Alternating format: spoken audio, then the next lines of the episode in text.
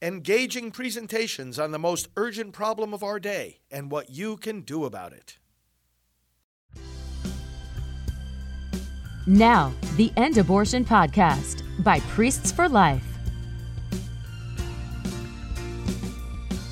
Friends, welcome. Pro life leader Frank Pavone here, National Director of Priests for Life, one of the largest pro life groups in the world. And we are here for our time of prayer and scripture reflection. So thank you for taking the time. Spread the word to others so we can continue to grow our online community, which grows every day. And uh, likewise, if you want to leave your prayer requests in the comments, uh, we can all know how we can pray for you more specifically. We at Priests for Life, we have a beautiful team of active uh, leaders, and uh, we pray for you each day. So we just want you to know that and always willing to lift you up to the Lord. Let's turn to Him in prayer now, and then we're going to read from Matthew chapter 6. In the name of the Father, and of the Son, and of the Holy Spirit, amen. Father, we come before you with joy today the joy of life, the joy of defending life, the joy of walking as disciples of Christ and living the new life He gives us. We pray, Lord God, for all those in need, for all those who are joining us here. We pray with repentance for our sins. Forgive us what we have done, what we have failed to do, and uh, enable us ever more each day to grow in virtue and to give that example of virtue to others.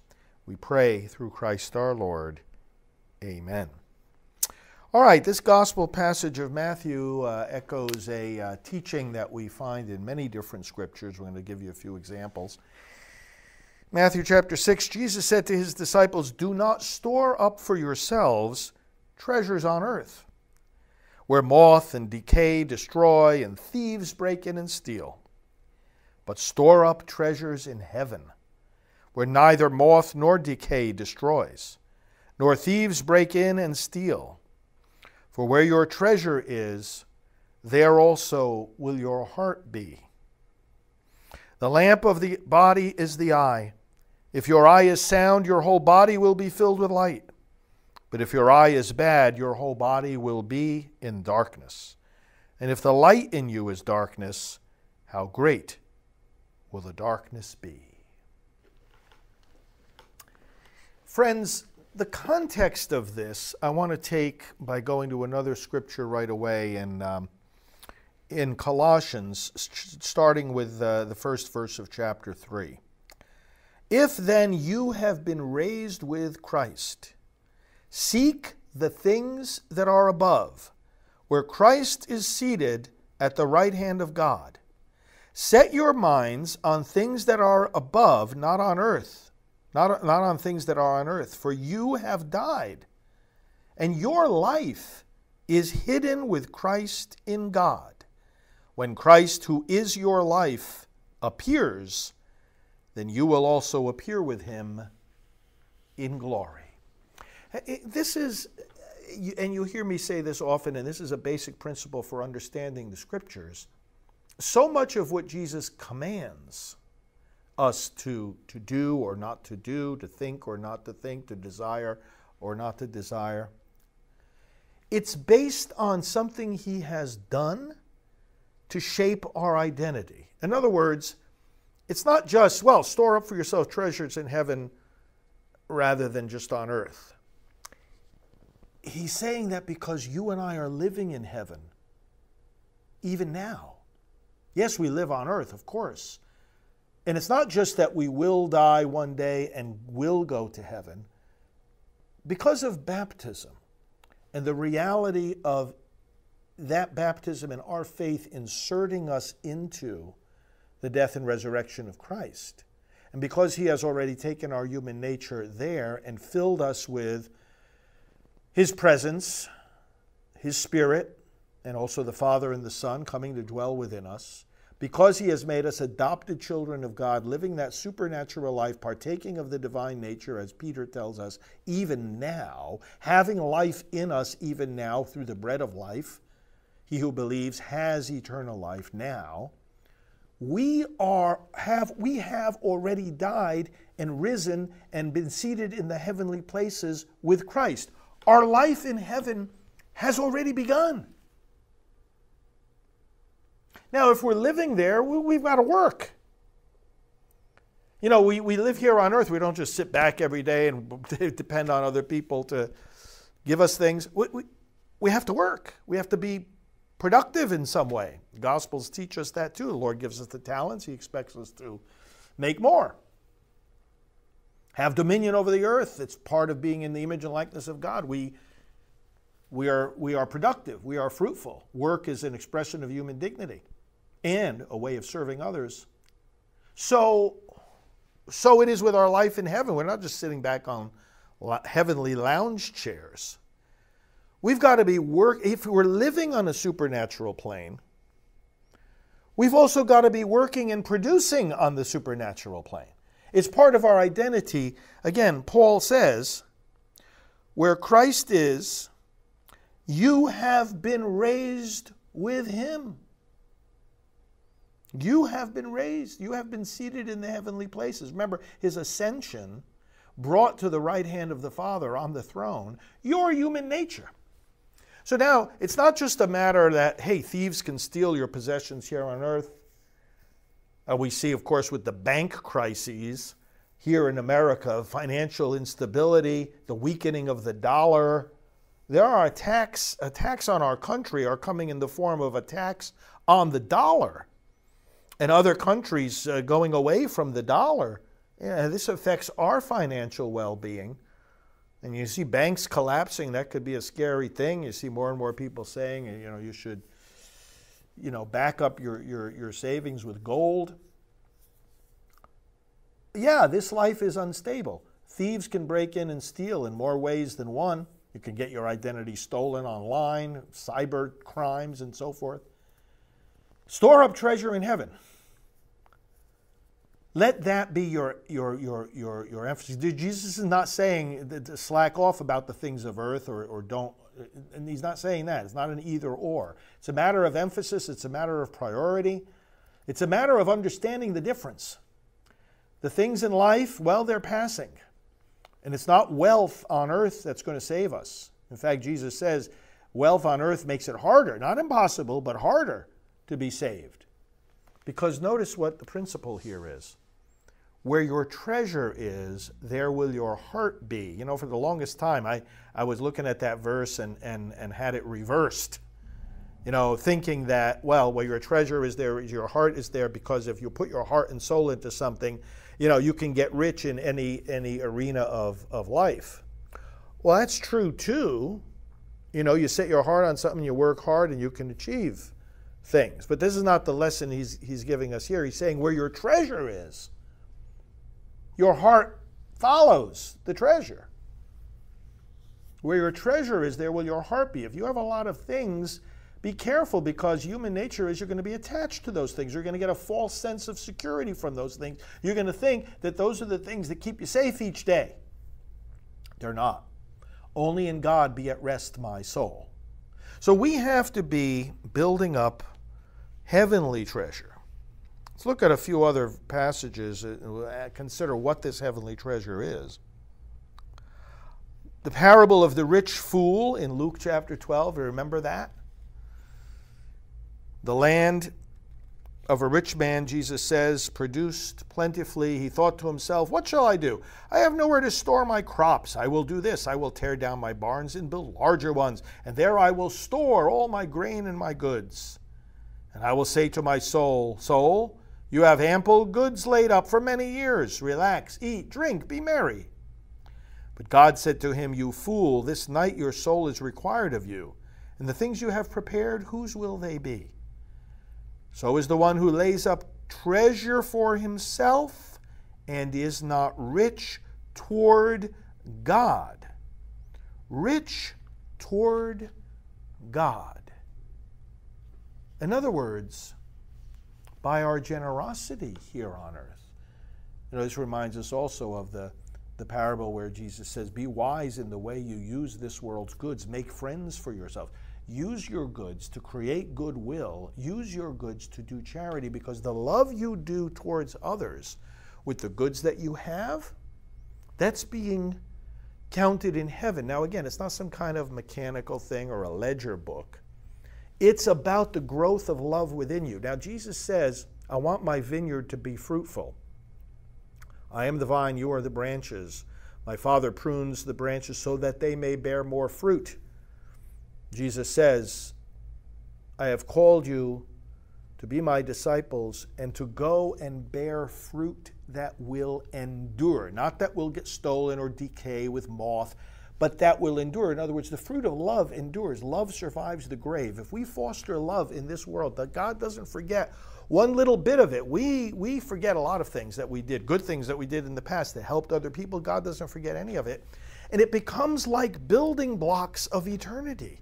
Building blocks of the new and heavenly Jerusalem, a bank account, if you will, not to get too, uh, uh, uh, again, mechanistic about it or, or physical. But th- th- th- there's a reality to this in the, in the sense of the, the capacity to love, the growth in holiness. There's a real fruit here growing deeper into the divine life, building up treasure in heaven. Does not John in his gospel say in chapter 5 when he talks about, or Jesus talks about the resurrection, an hour is coming and is now here when the dead will hear the voice of the Son of God, and those who hear will live. For as the Father has life in himself, so he has granted the Son also to have life in himself, and he has given him authority to execute judgment because he is the Son of Man. In other words, we have spiritual life now. We rise from the dead now. We hear the word of God. We repent of sins. And we live the life of God and we produce good fruit in love, in truth. We bring truth into the world. That endures. We save lives. Those of us in the pro life effort, you save life. That endures. You've enabled someone not only to live, but also to, to love God and love others and, and, and prepare a heavenly destiny. And then Jesus continues, Do not marvel at this, for an hour is coming when all who are in the tombs will hear his voice. So, first, he's talking about rising from the dead here in this life, living the supernatural life. And then he talks about after our physical death, we will rise from the tombs. And listen to what he says They will hear his voice and come out. Those who have done good to the resurrection of life, and those who have done evil to the resurrection of judgment. Doesn't that remind you of what the angel said in Revelation 14? Listen to this. I heard a voice from heaven saying, Write this. Blessed, this is uh, Revelation 14 13. Blessed are the dead who die in the Lord from now on. Blessed indeed, says the Spirit, that they may rest from their labors, for their deeds follow them. This is God's word. We're not saying we're saved by anything other than faith. We're not saved by works. But when we have faith and we're on the path of salvation and we're living the life of Christ, we do good works. Scripture makes that very clear, right? Faith without works is dead. Faith with works is alive, and that's how we're building up this treasure in heaven. And remember, the treasure is about relationship, it's about love, it's about life, it's about deepening that life of God, if we can bring reconciliation between people, if we can help the mind of another human being, and those of you who are parents, this of course starts with your children, if we can help another human being in his or her mind come to adhere to the truth, see the truth of God's word, that lasts forever. The word of the Lord is eternal. We're going to be rejoicing in the word and reflecting on the word forever in heaven. You increase a person's understanding of that word here on earth, you're, you're building up eternal treasure. You enable a person to forgive their enemies. You know that's something that lasts forever? The turning of the soul in that powerful act of love is something they're going to carry with them forever, beyond the grave. You help a person trust God more, we're going to be trusting God for all eternity. You help a person grow in love, help a person sacrifice for somebody else. This is building up treasure in heaven. It's real and it's eternal. So let's pray. Father, enable us. We share your divine nature, Lord. We can't even put words to that. Our awe, our gratitude that we are actually living right now a divine life, seated with Christ in the heavens, But Lord, we've got to, we've got to be fruitful.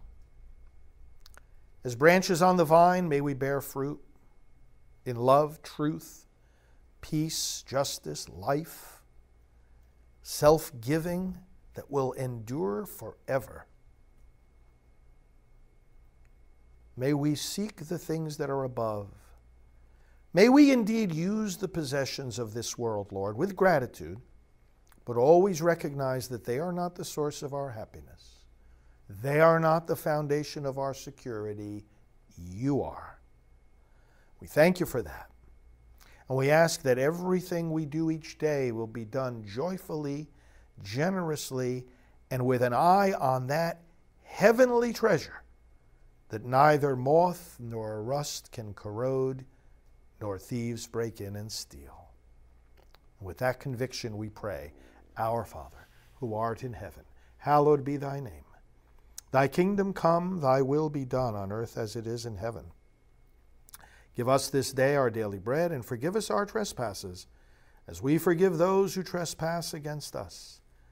And lead us not into temptation, but deliver us from evil. For thine is the kingdom, the power, and the glory, forever and ever. Amen. Hail Mary, full of grace, the Lord is with thee. Blessed art thou among women, and blessed is the fruit of thy womb, Jesus. Holy Mary, Mother of God, pray for us sinners, now and at the hour of our death. Amen. Glory be to the Father, and to the Son, and to the Holy Spirit, as it was in the beginning, is now, and will be forever. Amen. Thank you, friends. Uh, and uh, we are just about at the one year anniversary of the reversal of Roe v. Wade. The Dobbs decision came out June 24th of last year. Happy anniversary, and go to SupremeCourtVictory.com for this prayer, which I'd like to say with you, and for Lots of educational material about that case. We need to study it if we're going to build on that victory, and we've done a lot of work for you to understand it. Spread it around, SupremeCourtVictory.com, and let's say this prayer also together. Lord God and Father of life, you love all that you have created and protect all who are in danger. You entrust us to the care of each other and establish earthly authority to protect the rights that you yourself bestow.